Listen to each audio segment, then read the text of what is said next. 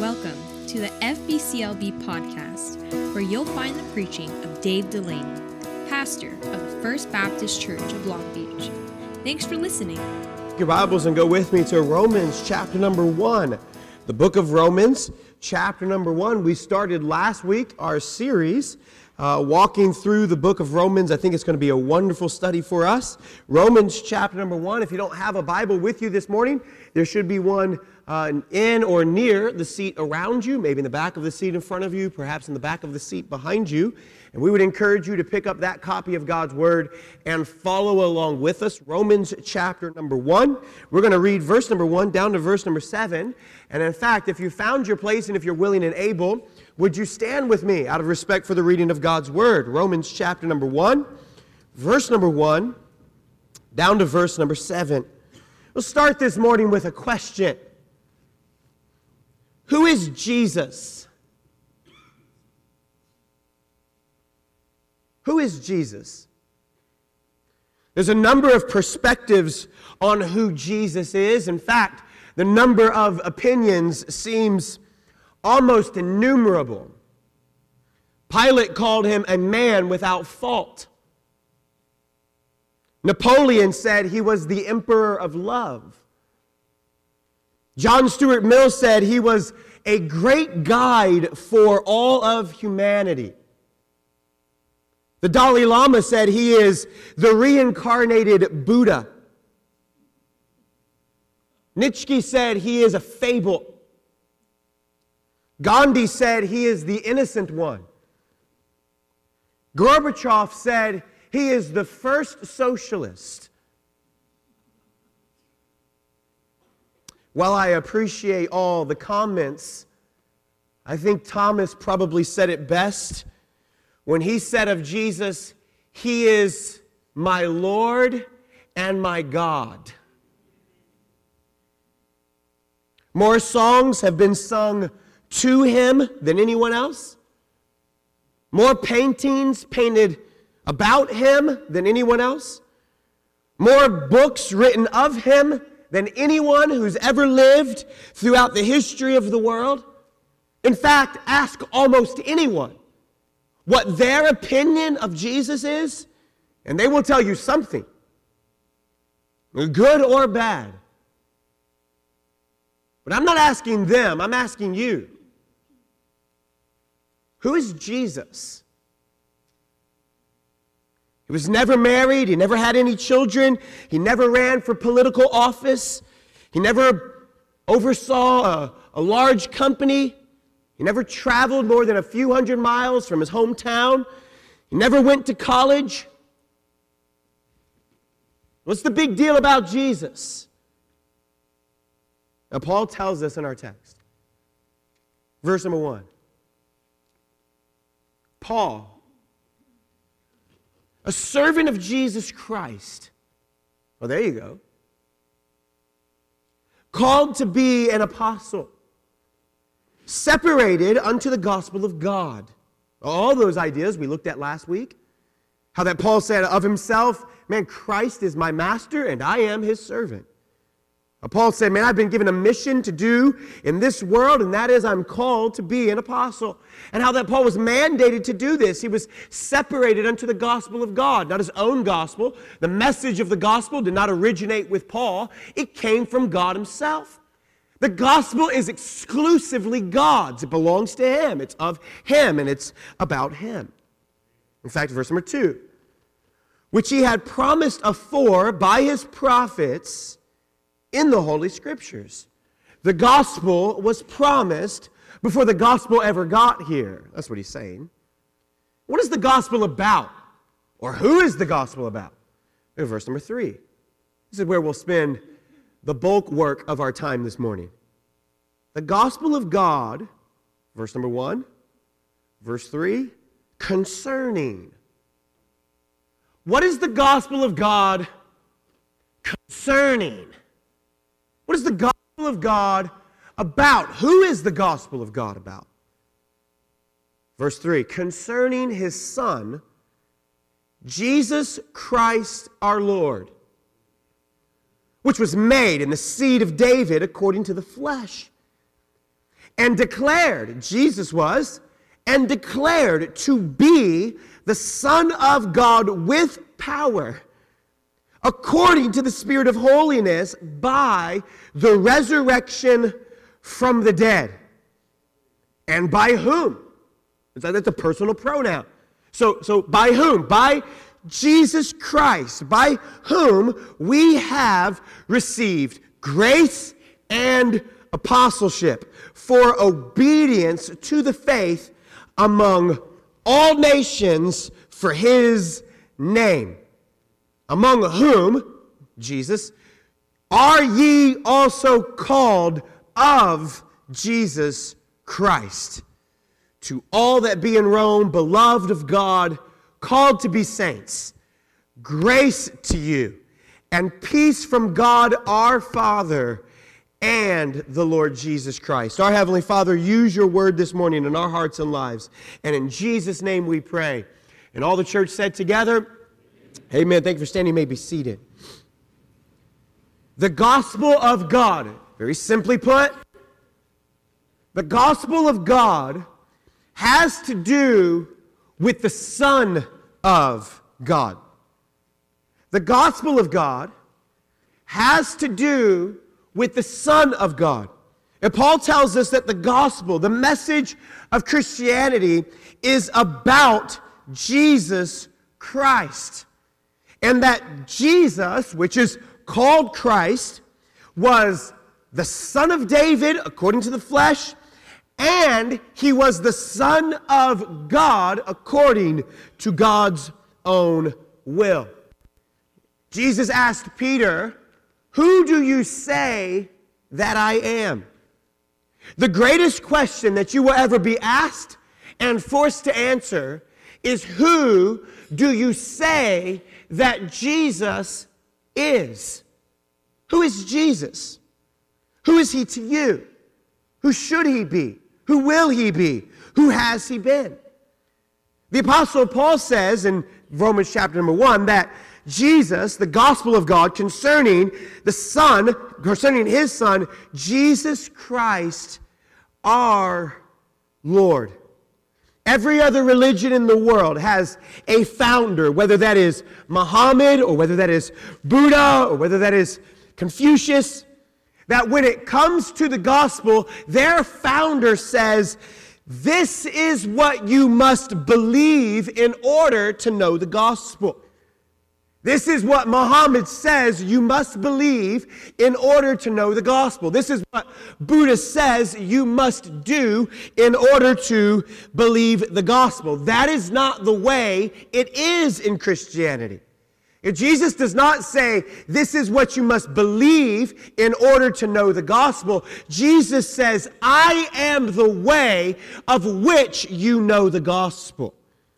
Jesus does not come and tell us the way of the gospel. Jesus does not come and say, This is how you learn about the gospel. Jesus says, The gospel is about me, and the way to God is through me, and the way to understand God is to understand me. Jesus does not just tell us about the gospel, Jesus shows us the very gospel of God itself. We see this in three ways in our text, and you have an outline so you can follow along with us as I want you to see this clearly in the Bible. Notice number one, the incomparable person of Christ. The incomparable person of Christ. Look at verse number three. Concerning his Son, Jesus Christ our Lord, which was made of the seed of David according to his flesh so, Paul tells us two things about this one named Christ. He tells us first that he is fully God, that Jesus was 100% God. Jesus was God wrapped in flesh. And that is to say that Jesus was not a man who became God, but Jesus was God who became man. The Son of God existed long before he ever became the Son of David. In fact, you'll see it in the text concerning his Son. So, this is the gospel of God concerning his son. When Jesus was baptized, the, the dove descends down to Jesus. The voice from heaven resounds from God our Father, and the voice says, This is my Son in whom I am well pleased. That Jesus did not become a Son of God, but that Jesus was, in fact, the Son of God. That, he, that means that he was already the Son of God before he was born. He was perfect in his deity. Colossians chapter 1, verse number 15 reads, Who, speaking of Jesus, so Jesus is the image of the invisible God. Now, think about this. Genesis teaches us that we as mankind were made in the image of God.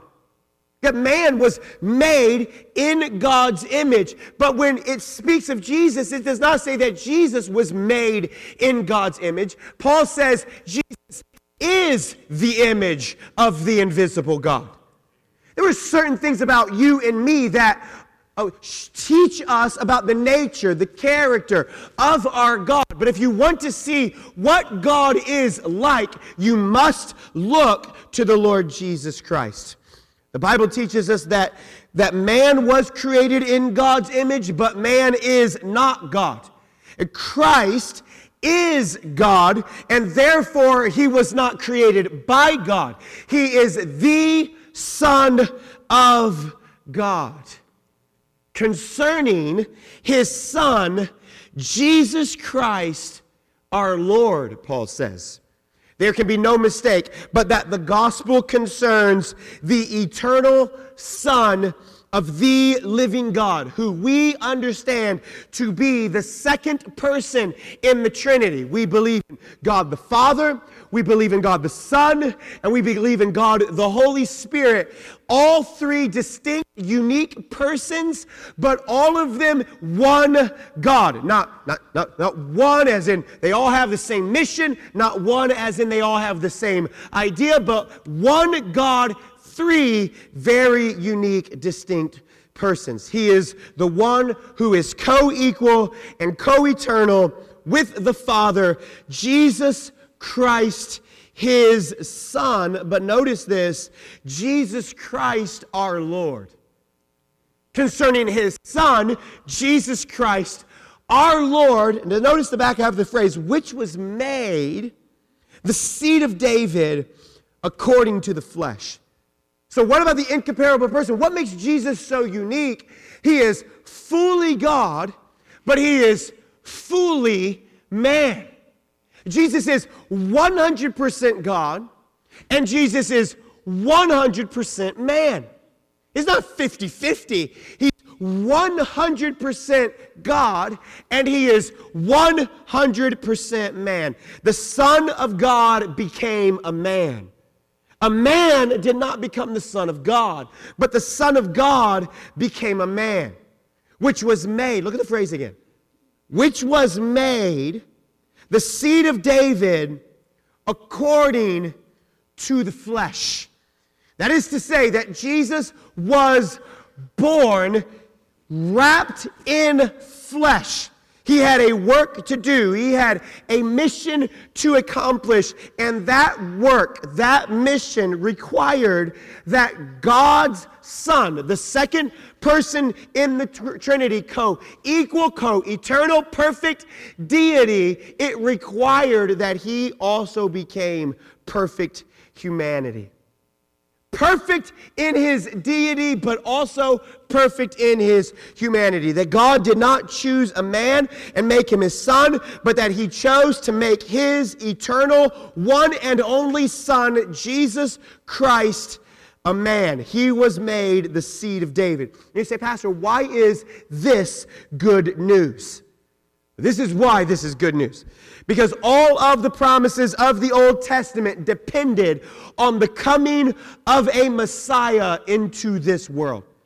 That God made a promise or a covenant in which he said to David and to Abraham and to Adam, and it traces all the way through the Old Testament that there would come a king forever who would rule and reign and conquer all of God's enemies, and that would bring righteousness and peace and love and joy, and that through this Messiah we could have a relationship with God. Look at the phrase, according to the flesh. Philippians chapter 2, Paul gives us more insight on this. Let this mind be in you, which was also in Christ Jesus, who, being in the form of God, thought it not robbery to be equal with God. Look, look, look, look, look, look. Let this mind be in you, which was also in Jesus. What mind was in Jesus? That even though Jesus was equal with God, he made himself of no reputation and took upon him the form of a servant and was made in likeness as a man. That Jesus became a man, perfect in his humanity, fully man. That, let's let it be in your outline. I want you to notate it. It says crucial to understand who the person of Jesus is. That Jesus is not some sort of spiritual Tinkerbell by and by floating around in the sky, but that Jesus entered into our world. God with us. Emmanuel. It's what we celebrated at Christmas time. It's what we celebrate all throughout the year. God with us. Jesus Christ, God wrapped himself in human flesh. This was the promise given to Adam in the garden. This was the promise given to Abraham. This is the promise given to David. This is the promise fulfilled in the deliverance of the law and the temple. This was the promise that the prophets prophesied of when they said that a Messiah would come. This is what Jesus Christ himself fulfilled. And then when he left, he gave his Holy Spirit to fill and indwell our hearts. And one day, really soon, the, cra- the sky cracks open and Jesus calls all those who have believed on him to be with him forever. This is a beautiful promise in the Bible. And he fulfilled it. He accomplished it. He worked it according to his own eternal plan. The incomparable person of Christ. He is 100% God. He is 100% man. He is fully God, fully man for us. You want more proof? John chapter 1, verse number 1. In the beginning, the Word the Word was with God, and the Word was God. Verse 14 The Word became flesh and dwelt among us, and we beheld the glory, the glory of the only begotten of the Father, full of grace and truth. That is speaking directly to the person and work and mission and plan of the Lord Jesus Christ. And Jesus was born into David's family. He was born into a kingly heritage, but it was a kingly heritage of obscurity. It didn't look like royalty, it didn't seem like royalty, but it was royalty. It didn't look like history changing, but Paul says it in fact was kingdom changing concerning his son, Jesus Christ our Lord, who was made the seed of David according to the flesh. And you look at the person named Christ and you say, wow, some king, some kingdom. It looks as if his life comes to nothing. It looks as if he accomplishes nothing. People were expecting a Messiah to come with, with power and muscle and grit and political sway, and yet he came unto his own, and his own received him not. Why? Because he came according to the flesh, the incomparable person. Number two, write it down the indisputable proof of Christ. And this is who he is fully God, fully man. And this is how he proved that he was that. Look at verse number four. And, and declared, and this same person, Jesus Christ our Lord, was declared to be the Son of God with power according to the Spirit of holiness through what? By what? According to what? In, in what way was he declared to be the Son of God according with power? By the resurrection from the dead. Because watch, watch, watch. This is why they have a problem with Jesus because messiahs don't die. Gods don't die. They live, they rule, they conquer. They don't get arrested and beat up and mocked and whipped and scourged and crucified. They, they, don't, they don't leave their people destitute, running throughout the world. And yet, Philippians chapter 2, and being found in fashion as a man, he humbled himself and became obedient unto death. What kind of death? Even the death of the cross. That Jesus, our Messiah, fully God, fully man, became obedient to death. But what death? The death of a substitutionary death on the cross in our place for our sin because we needed a Savior to redeem us to God. And Paul will come back with that. He'll deal with the death of Christ in chapter 3, chapter 5, chapter 8, and I cannot wait to get to those chapters. But for now, all he says is that this Christ came, declared to be the Son of God according to the Spirit of holiness. Why? Because he raised from the dead. That's why. He says two things about this resurrection from the dead. He says, first, that he was raised in purity. Look at the verse.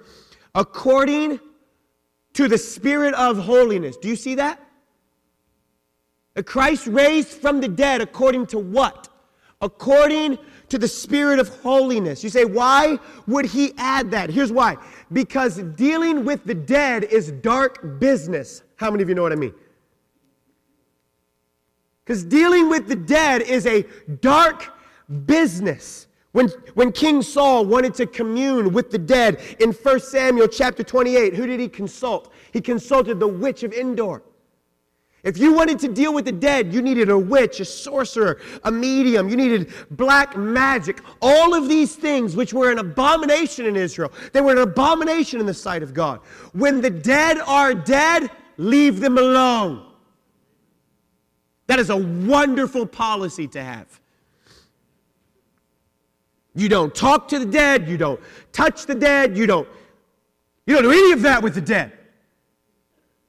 So Paul stresses this Christ was dead, but he was raised not with some sort of evil, dark spirit, but with the spirit of holiness, which is, or by the Spirit of God, marked by holiness, which is exactly what our choir sang about. Holy, holy, holy is the Lord God Almighty. He's three times over holiness. Why? Because God the Father is holy, because God the Son is holy, and because God the Holy Spirit is holy. Christ was raised from the dead, not through sorcery, but through the Spirit of holiness. He was raised in purity. He's not just raised in purity, he's also raised in power. Declared to be the Son of God with power. Do you see that verse? Verse number four. The very first phrase. He's declared to be the Son of God because he raised from the dead in purity, but also declared to be the Son of God because he's raised from the dead in power. The point is not, the point is not that Christ was not the Son of God before the resurrection. The point is the resurrection Christ being raised from the dead according to the spirit of purity, but also demonstrating his own power. That God, being in the form of flesh, in the form of man, became obedient unto death. He humbled himself. He knew the lowliness of man. He knew, he knew the human limitation as man. You read all throughout the Gospels, you'll find him crying. You'll find him tired. You'll find him hungry. You'll find him sleeping. You'll find him doing all of these same human limitations as we are, as we have. Yet he was filled with power. Listen to it in Philippians 2. Equal with God but made himself of no reputation, became obedient unto death, even the death of the cross. Listen, verse number 10, verse number 11, that at the name of Jesus, every knee should bow of things in heaven, of things in earth, of things under the earth, and that every tongue should confess that Jesus Christ is Lord to the glory of God the Father. So it is a way to say this. This is the practical implication for you and for me. If Jesus rose from the dead, then you have to accept and obey everything he said. And if he did not rise from the dead, then we're wasting our time this morning. This is the issue on which every other thing hangs. One proof of that? Read 1 Corinthians 15 or chapter 15, verse 1 down to like verse 8. Paul said, This is the issue. If, if Christ did not resurrect from the dead, if he died like everybody else, then what are we gathering together for this morning? But if Christ is raised from the dead, then this changes everything. Oh, he's the incomparable person, but it's the indisputable proof of Christ. Look, at the verse, verse number four again. And declared to be the Son of God with power, according to the Spirit of holiness, by the resurrection from the dead. If he beat death, he can handle your bills.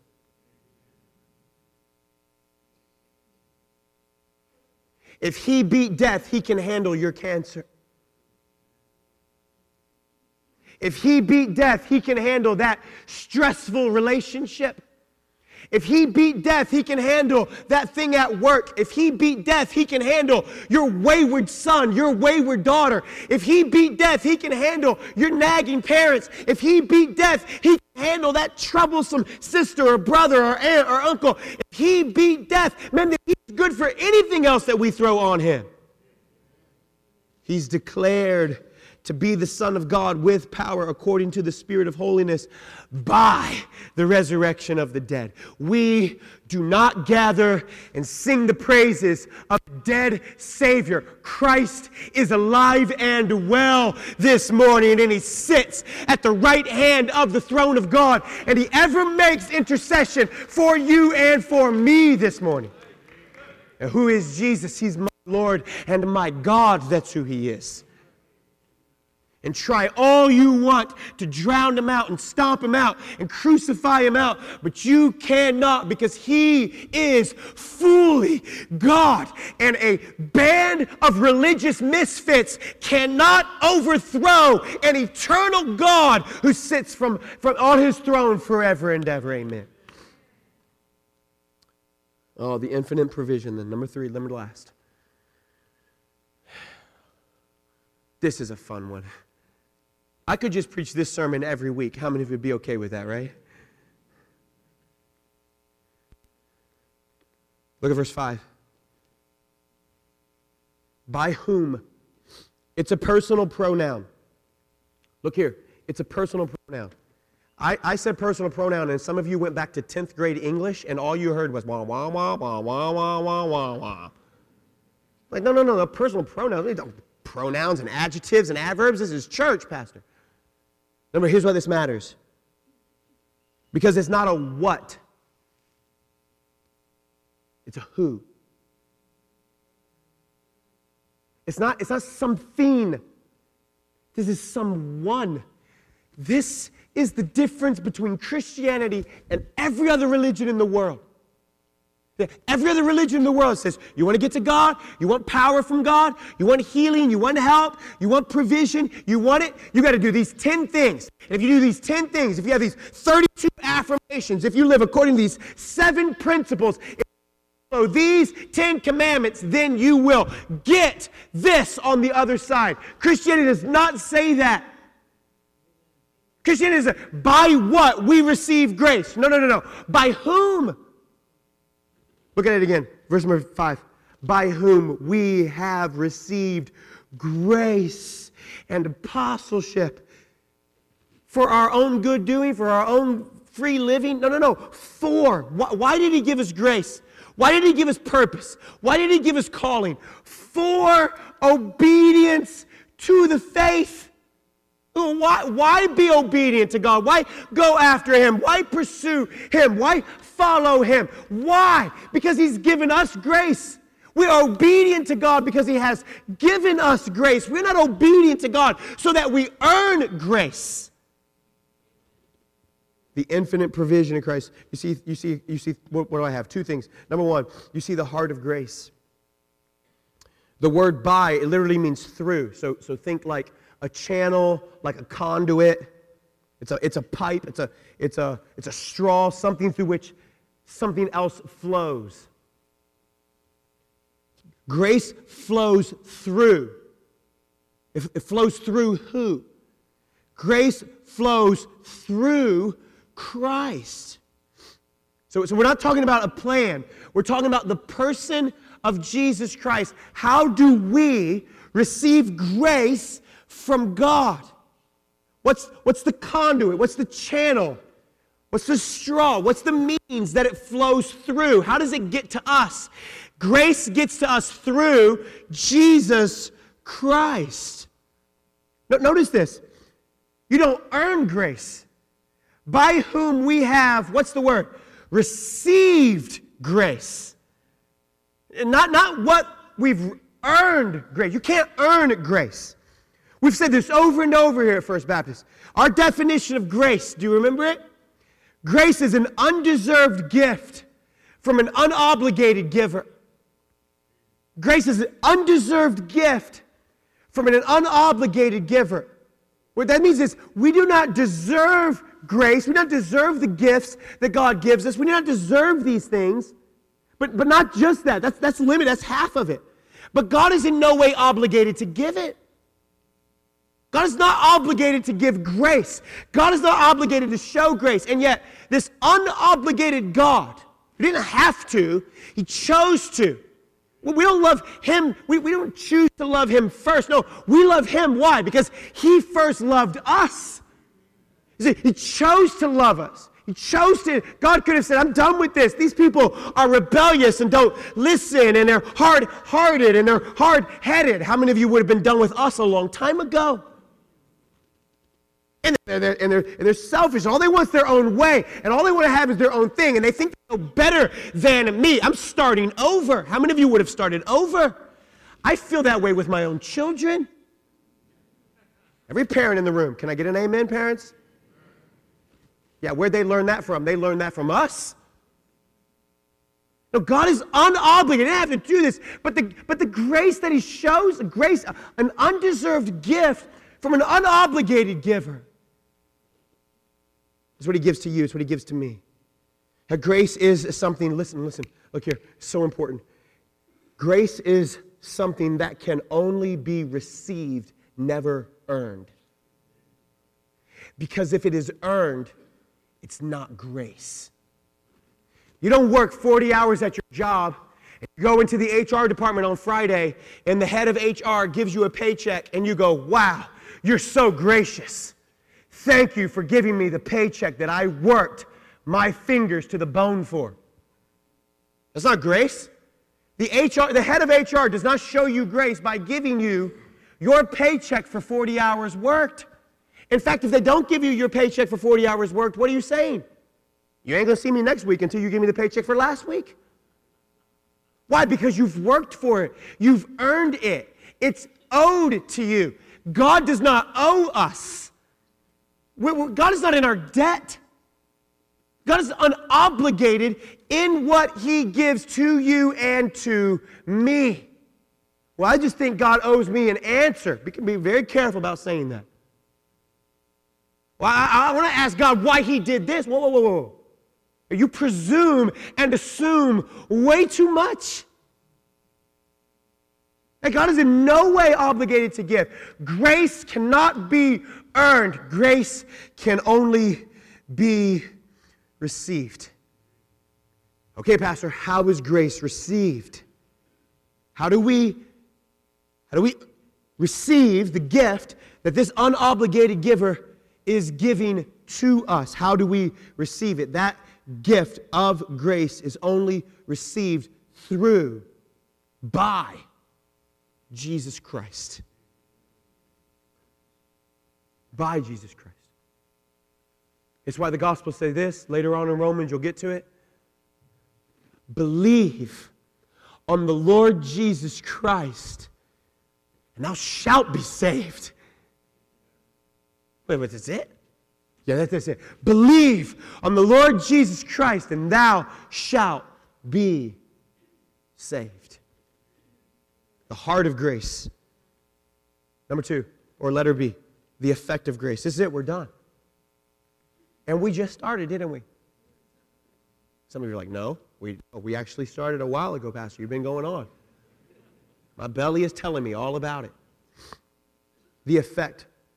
By whom? By Christ. We've received grace. You didn't earn it.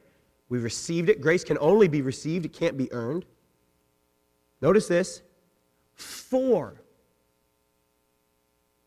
For obedience and apostleship. Why does God give us grace by Jesus or through Jesus or from Jesus? Why? For this. I'm giving you grace for this. I'm giving you strength for this. For what then? For obedience to the faith among all nations. What's that last phrase? For his name. It's our theme, isn't it? For his glory, for his name. For his name. So that whatsoever we do in this life, whether we eat or whether we drink, we do all to the glory of God. So that men may see our good works and glorify our Father which is in heaven. Not so men will see you and me and think we're really good people. No, no, you and I are sinful at best, aren't we? Yeah. So that men would see us and they would talk good about our God. For the obedience to the faith. This is where sometimes we struggle. Sometimes we struggle. Because there's more than one kind of obedience, isn't there? See, there are some who only obey because of outward compliance. Right? They're only obeying as a show of religiousness. Right?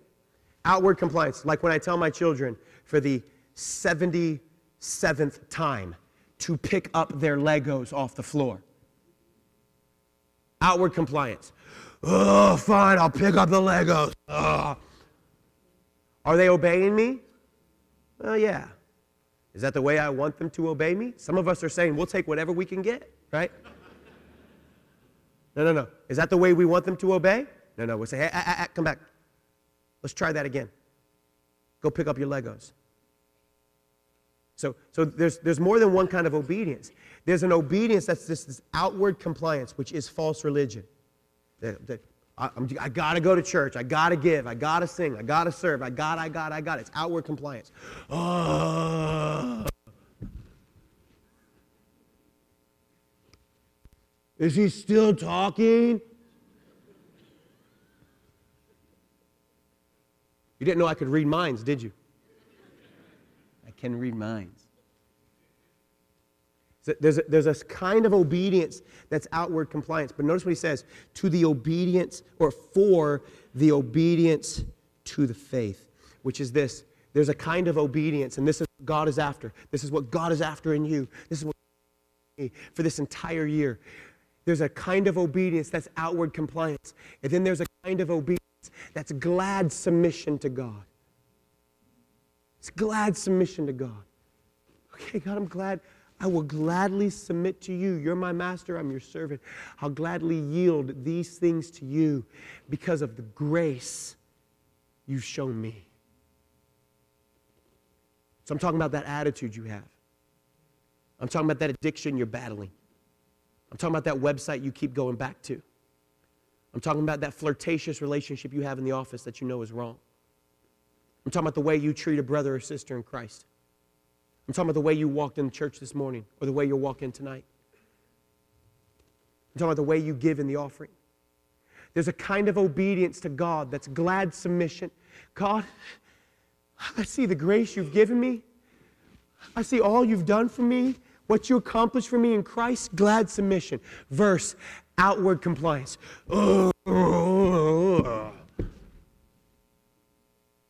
Some of you don't walk through the church hallways like that, but some of you do.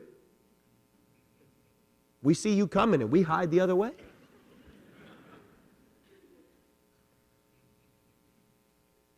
Should I master, this is, the, this, is the decision for today.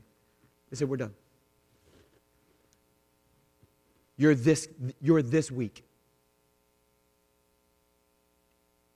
You're this week.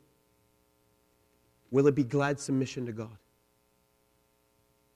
Four, grace for obedience to the faith.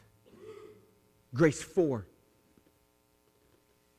And grace is not this one time thing you get from God. No, man, His mercies are new every single day.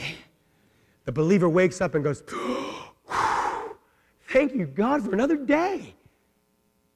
Now I yield myself to you. I surrender my spirit to you. My life, Lord, yours. My heart, I surrender to you. Oh, come, thou fount of every blessing, and tune my heart to sing thy praise. How many of you say, Pastor, that's what I want in my life? Me too. I want it in mine and I want it for you.